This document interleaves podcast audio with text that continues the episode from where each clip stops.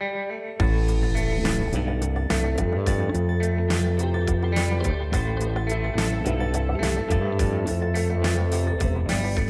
Bill Lee's administration comes up with a plan to spend down federal block grant funding and a conversation with Congressman Jim Cooper. Welcome to Grand Divisions. This is the week of November 25th. I'm Joel Ebert. And I'm Natalie Allison. All right, so we are going to jump to uh, the the interview we did with Congressman Jim Cooper in a few minutes, but first we're going to catch up with the latest TANF news. Um, TANF, if you are not aware, is the Federal Temporary Assistance for Needy Families program um, in Tennessee. That is a $190 million annual block grant we receive. Um, the Tennessean, after a report was put out by the Beacon Center, did some extensive reporting on how the state has 730 plus million dollars sitting in unused TANF reserves um, that had not been put to use. The state initially said they were going to save all of that money for a rainy day, that it was necessary after uh, increased scrutiny and some criticism, even from Republicans. Um, this past week, last Tuesday, the Department of Human Services, which administers that program, abruptly announced that they indeed had a plan for beginning to spend down this money that they were going to cap it at three years worth of TANF expenses, so around $340 million, not keep any more in the reserve than that. And also announced about 200 million or so grant awards that they were going to um, begin putting out in this coming year from the TANF reserves. And this is after, for about a month, DHS had said they had no plan to spend the money. We had asked them, um, you know, do you have a strategy for how much you keep in your reserve, or do you all have any um, for how to spend this money, and they said no. Uh, during DHS's budget hearings with the governor in early November, there was no mention of this plan. Um, Representative Bryan Terry, he is one of the Republicans who's been critical of DHS sitting on this money. Um, even last Monday, met with DHS. This is the day before they put out their press release announcing the plan, and said no one at that meeting ever mentioned to him that they were going to release this. So and fast forward though to Tuesday, which is when the uh, press release yeah. comes out. That's when you guys find out about it, but also at the same time, lawmakers and others find also out. Also, at the this. same time, the the House and Senate speakers' offices are finding out pretty much simultaneously. Um, maybe maybe about half an hour before we did, but they were certainly caught off guard about this. And seems like a, a, kind of a to do. Um, normally, the legislature likes to be kept in the loop, uh, but f- certainly there were frustrations about that, right? Right, which which prompted House Speaker Cameron Sexton to basically call for an emergency appearance by um, Department Commissioner Danielle Barnes the next day at um, a House budget hearing. So the the department DHS was originally scheduled to give its budget hearing in front of the House Finance Committee next month in mid December, but um, he essentially sent this letter giving them 24 hours notice saying, "We want you to come in tomorrow and answer questions about why you all are, are putting out this plan without telling us and um, what we need to do moving forward. And Sexton and McN- Lieutenant Governor Randy McNally, of course, the day before announced that they were forming a special committee, or was it two days before? Yeah, just yeah, pretty much two business days before. So that Friday, they had announced that they were forming a what they call a working group. It's sort of similar to an ad hoc committee, but even less official. Um, of of seven lawmakers, uh, one one Democrat from both chambers, and then some Republicans, um, to essentially study what possible solutions could be um, had for spending this money within, you know, um, meet, meeting the federal requirements for it, but also figuring out ways that would most benefit the state. So they had this plan. the The organizational meeting for this TANF working group was scheduled for Wednesday, um, which ended up being right before Danielle Barnes came in for that that last minute hearing. Um, and and she during that hearing she was grilled. She was grilled by both Republicans and Democrats, saying what happened. Uh, Susan Lynn, she's the chairman of that committee. Um, said that it was utterly chaotic how her department um, failed to let anyone know about this plan.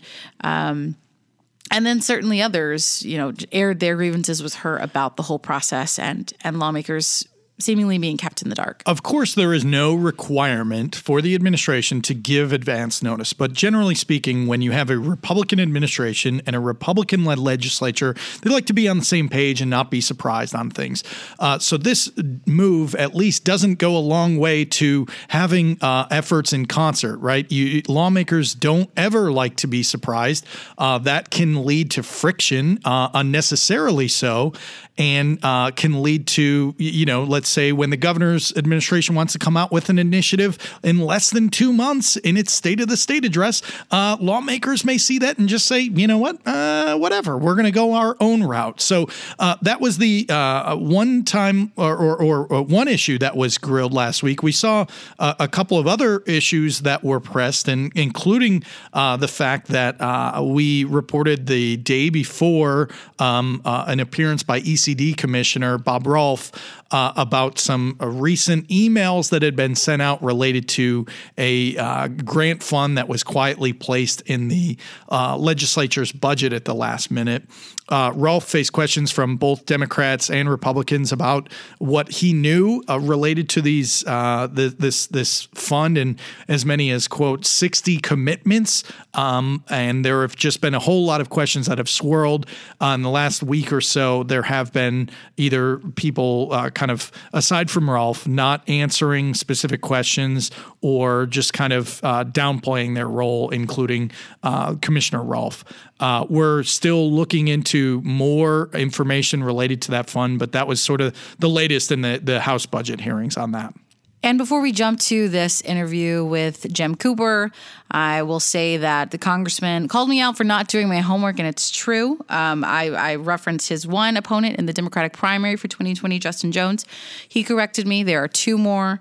The other two are Meredith Matlin. She is a photographer and writer in Nashville, and the other is Joshua Rawlings, who last ran for office in 2014 as a Republican for State House. Joining us today on Grand Divisions is Congressman Jim Cooper. Uh, we are here to talk about mostly uh, DMV issues, given uh, our shared. They're so uh, exciting. our shared issues, but thank you for coming on. Happy to. Happy to. So, uh, a couple weeks ago, I guess, uh, I went to a, a, driver's license facility in Nashville here and spent about six hours there. I experienced long lines and a problem where the entire state system went down. Uh, oh wrote, my gosh! I, I, wrote a story about it, and it kind of led to me getting a little bit more curious about uh, the current state of driver's license facilities in Tennessee. After that, you uh, wrote an op-ed uh, for the Tennessean, uh, and it sounds like you experienced a similar hellish experience. Same deal. I actually every five years you get your license renewed, and I just gotten that done and then I got this notice oh, now you have to get your real ID. So I had to go back to the DMV again. The license renewal part was fine, but I needed the license with a little yellow star on it because that's the magic document that gets you in the airport and also federal buildings. And hey, I work in a federal office. I probably is there one. not some kind of exception for you guys? Do you guys? No, no, the same rules for everybody. So, uh, for for listeners that aren't familiar, I wanted you to kind of recap. Where did this come from? This is as you hear uh, Tennessee lawmakers talk about this issue, they, they they always gripe, "Oh, the federal government handed this down to us." But where did this idea of real IDs come from? Well, right after 9 11, which is now a long time ago, we realized we needed better security because, um, you know, terrorist threat, that stuff. So 14 years ago, Congress passed a law saying all the states need to help us with this because it's the states that issue driver's licenses. There's not a federal driver's license. Now, there is a federal passport, but hardly any Tennesseans have that passport. It's something like 3% of Tennesseans, we looked it up, have a passport because that's a document that can get you lots of places. Mm-hmm. But it's expensive, it's a pain, and you shouldn't have to have a passport. You're not leaving the country here. You just want to fly on a domestic airline. But to do that starting October of next year, uh, we're going to have to get a lot of Tennesseans through these DMVs so they can get their real ID. So many that I've heard from the state, they anticipate 2 million people. This year, it's been shy of a million, but that, that tells you the gravity of how many people are supposed to come. Well, and Tennessee's late to the party because, hey, Mississippi did this a few years ago, Georgia, Alabama. We're behind those states. Give me a break. we may be behind them in football, but we shouldn't be behind them in driver's licenses. But I'm really worried come October of next year that people are going to be panicked because they will have a plane ticket in their hand, but they will not be able to board an airplane because they'll not be able to get through TSA. And you have a constitutional right to address your you know, elected representatives for grievances, things like that. Not to be able to enter a federal building without this little, and it's tricky because it looks just like a driver's license, only it has a little yellow star on it. And it's an opportunity for the state to charge you another whatever, 35 bucks to. But the pain is waiting in line and waiting in line with all that documentation you got to have because I'm pretty good at paperwork, but it took me four hours. And then when I'd finally finished bingo success, then they ran it through some database that said I was probably the Jim Cooper in Kansas. Well, hello, I was standing right there in Tennessee. I'm not the Jim Cooper in Kansas. So this stupid database, you know, then I had to wait another little bit. So and you get in there and they have a nice kiosk and everything. At least in July when I did it, there was no mention of real ID. Uh, it's really confusing, and it shouldn't be confusing like that. It should be simple, clear cut because the government should work for you, not against you. The state is trying to do a number of things, including hire additional people. They say that they're going to bring on liaisons that will be kind of greeters at the front of the line and, and go through your documents. Um, but I mean, there are so many issues that are kind of, uh, you know, coalescing at once here. You've got uh, an increase in population like we've never seen. Um, we've got uh, outdated and old facilities where people are going to them as early as 6:30, 7 a.m. and parking lots are filling up right away.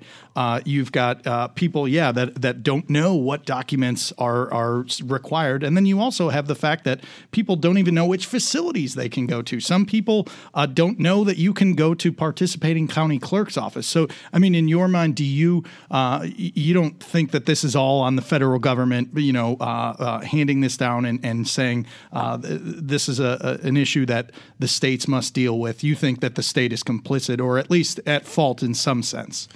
Well, first, let's acknowledge the great Tennessean article on this because you sent reporters out all over and they were waiting in these lines too so they could see firsthand what it's like for real people having to experience this.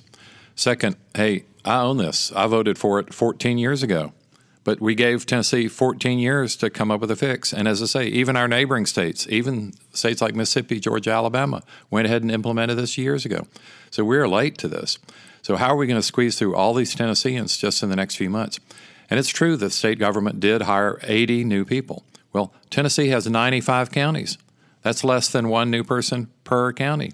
And some of these counties are big. Davidson County, we got a lot of people. We need a lot of help with this.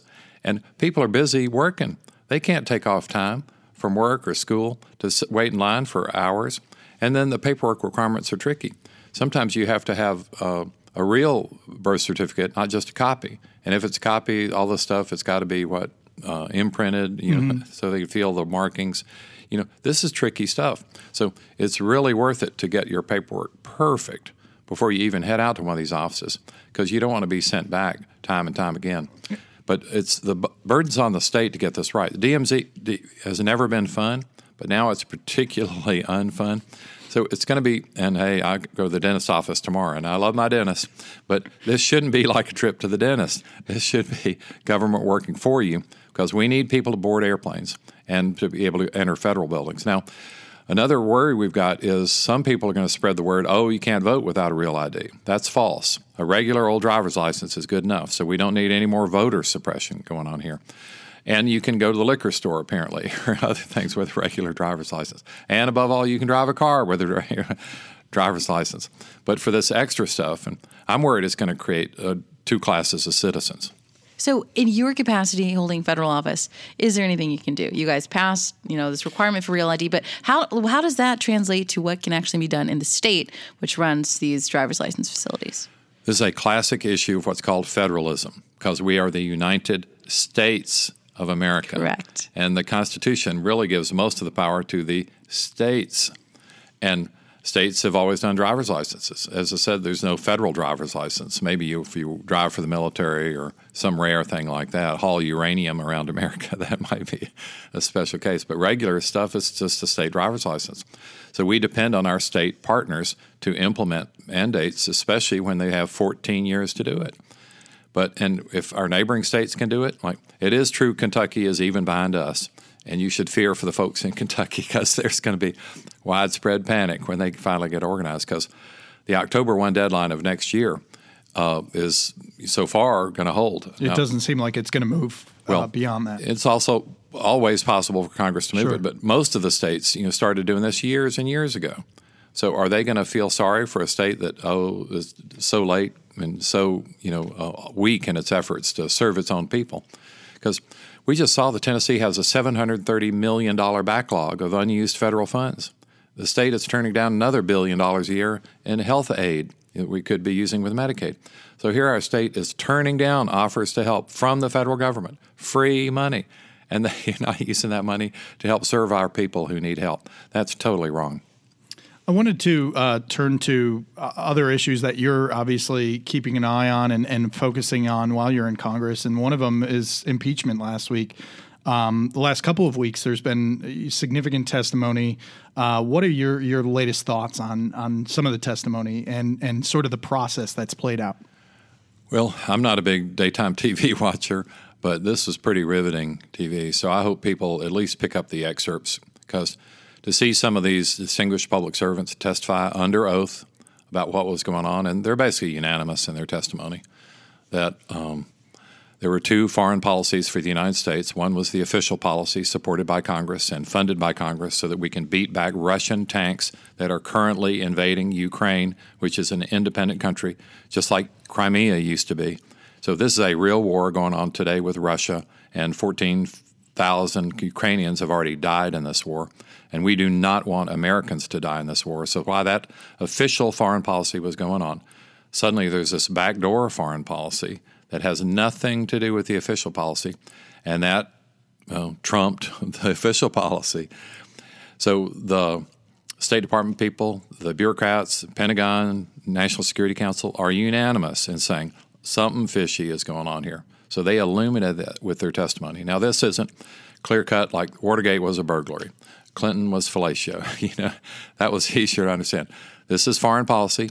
A lot of folks don't keep up with Ukraine, but this is basically a war, an active war with Russia. And the bottom line is this we have never had a president of the United States since World War II who's so friendly with Vladimir Putin, the leader of Russia. This is getting weird.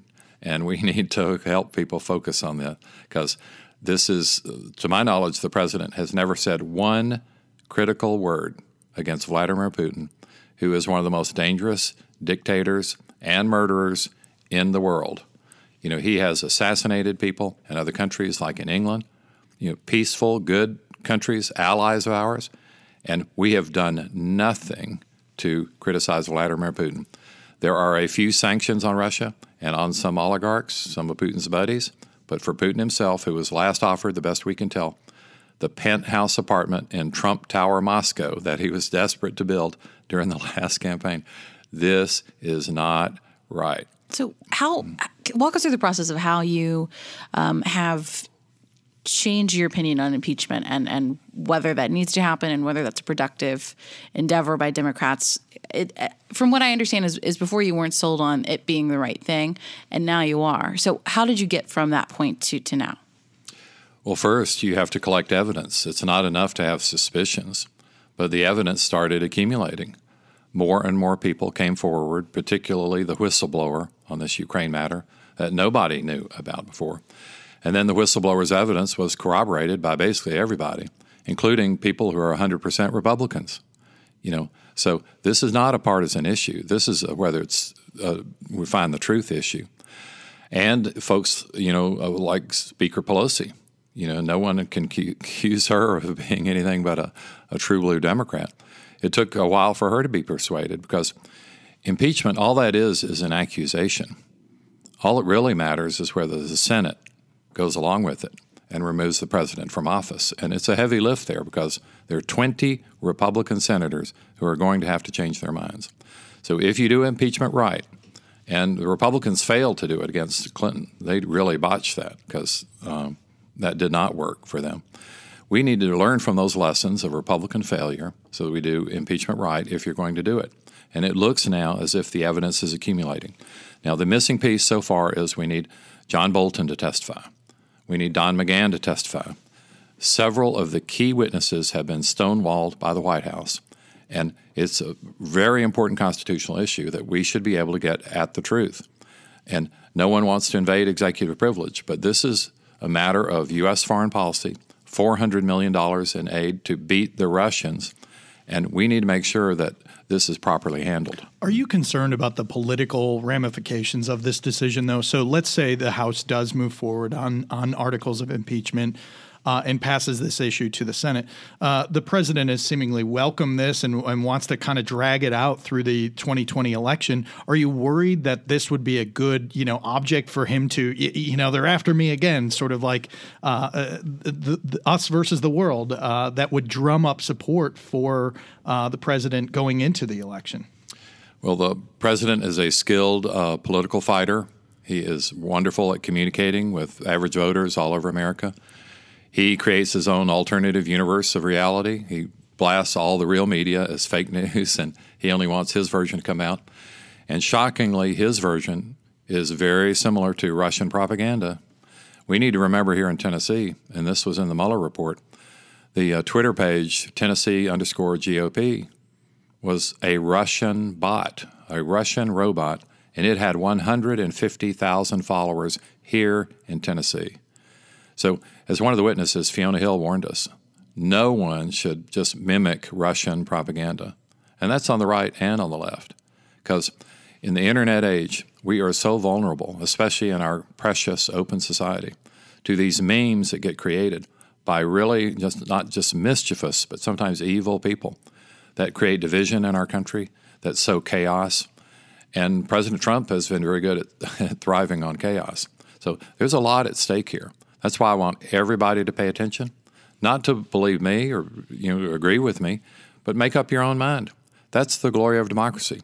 Open public hearings, televised so everybody can see what's going on. Make up your own opinion of whether they're telling the truth or not. And these witnesses have been pretty amazingly awesome.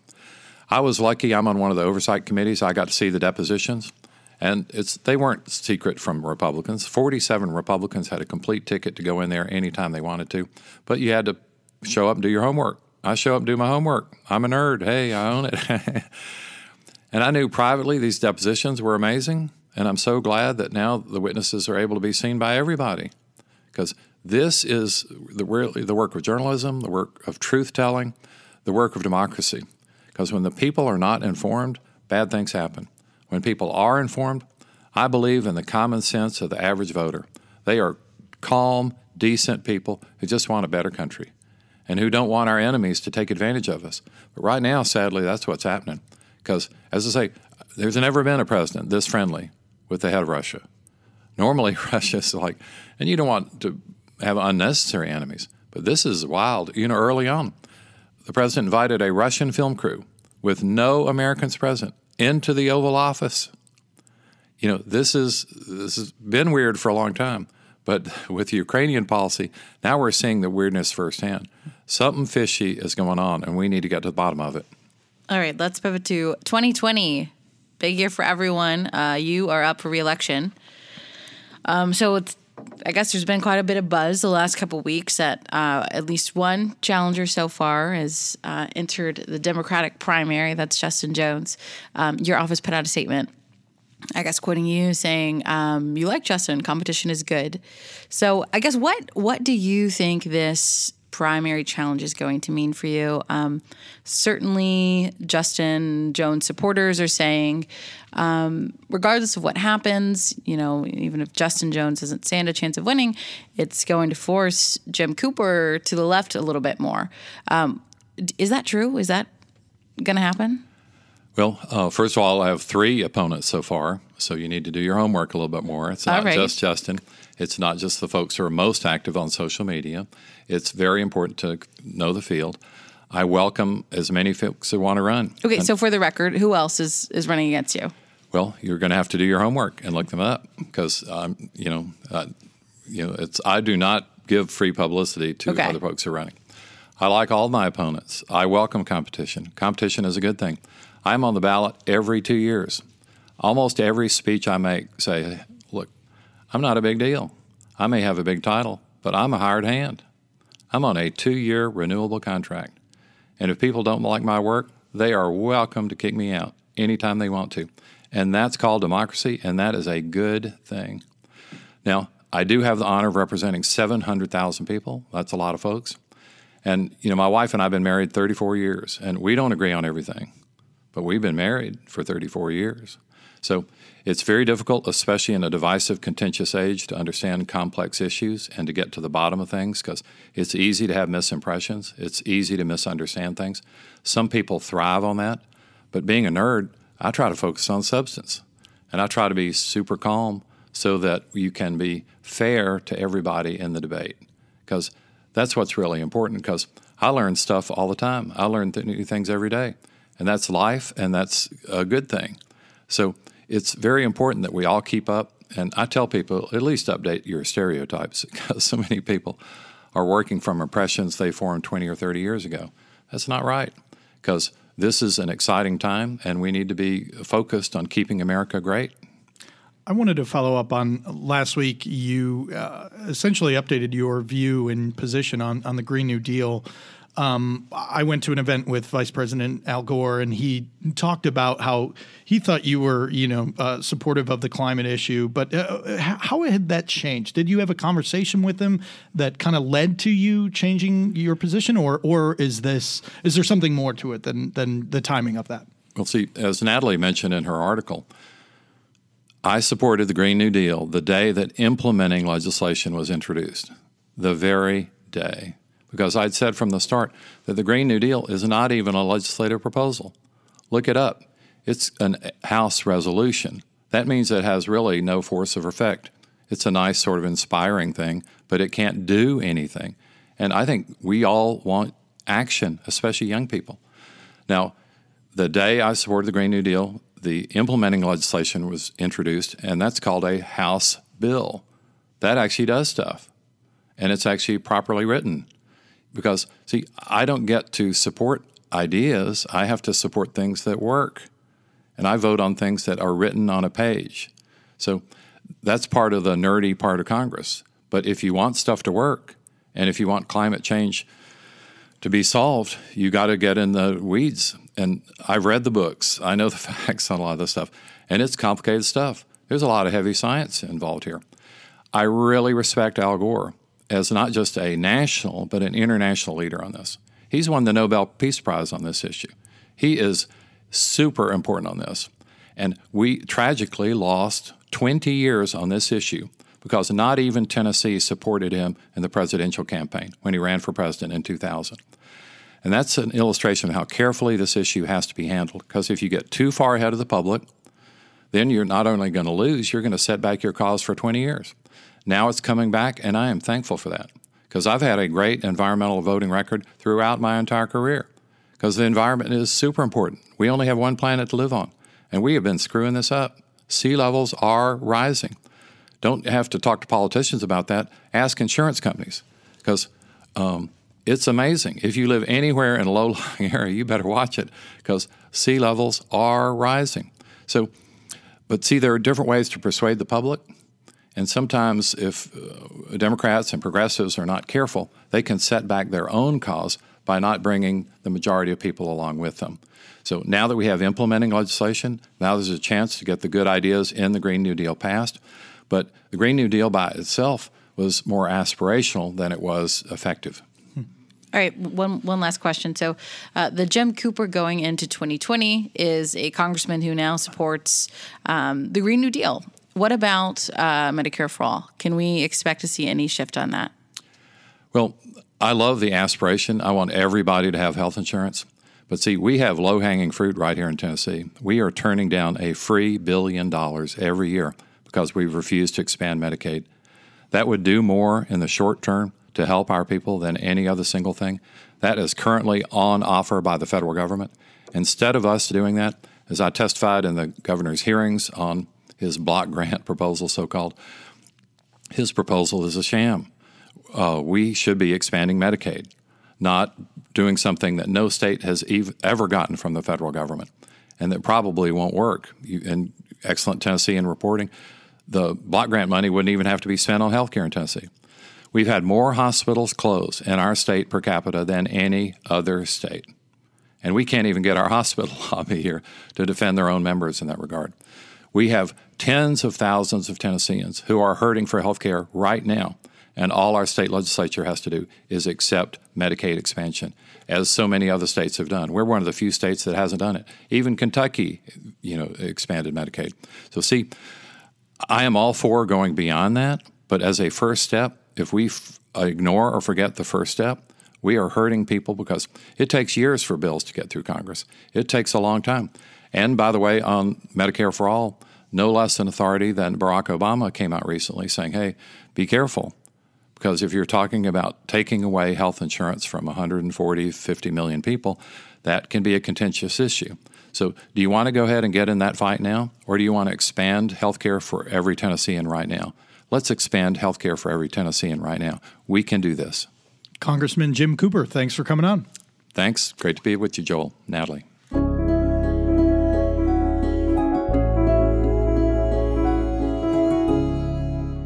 And now for this week's notebook dump. A Republican member has signed on to Democratic backed legislation to repeal the state's school voucher program. Representative Bruce Griffey last week signed on to the bill that had been filed by Bo Mitchell, essentially to put an end to the education savings account program. Governor Bill Lee's communications director, Chris Walker, is set to leave the administration at the end of the year. Walker joined the administration after uh, serving on Governor Bill Lee's campaign, uh, and he is now set to go back to the private sector where he will focus on either political work or, or think tank projects, as he said. House Republican Assistant Majority Leader Ron Gant says he's going to file a bill to change the name of the state's legislative office building, which is currently named after Cordell Hull. He was a longtime member of U.S. House of Representatives and Senate, went on to be Secretary of State, and ultimately helped found the United Nations, for which he received a Nobel Peace Prize. Uh, Representative Gant would like to change the name to be after Governor, former Governor Winfield Dunn, who was governor in the 70s. Uh, he is still alive. He is 92 years old. Uh, Gant says he plans to move forward without involving the state's historical commission, although some people are a little unsure that that process will hold up. That's it for Grand Divisions this week. As always, you can find us on iTunes, Spreaker, or wherever you get your podcasts. You can get us every week on Tuesday. We will be back next week with the new episode. Um, as always, we appreciate your listen- listenership and reviews. Please continue to review and rate us. You can find us on Twitter at Grand Divisions 3. John Garcia and Erica Whitney are this show's producers. As always, thanks for listening. I'm Joel Ebert. And I'm Natalie Allison. See you next week.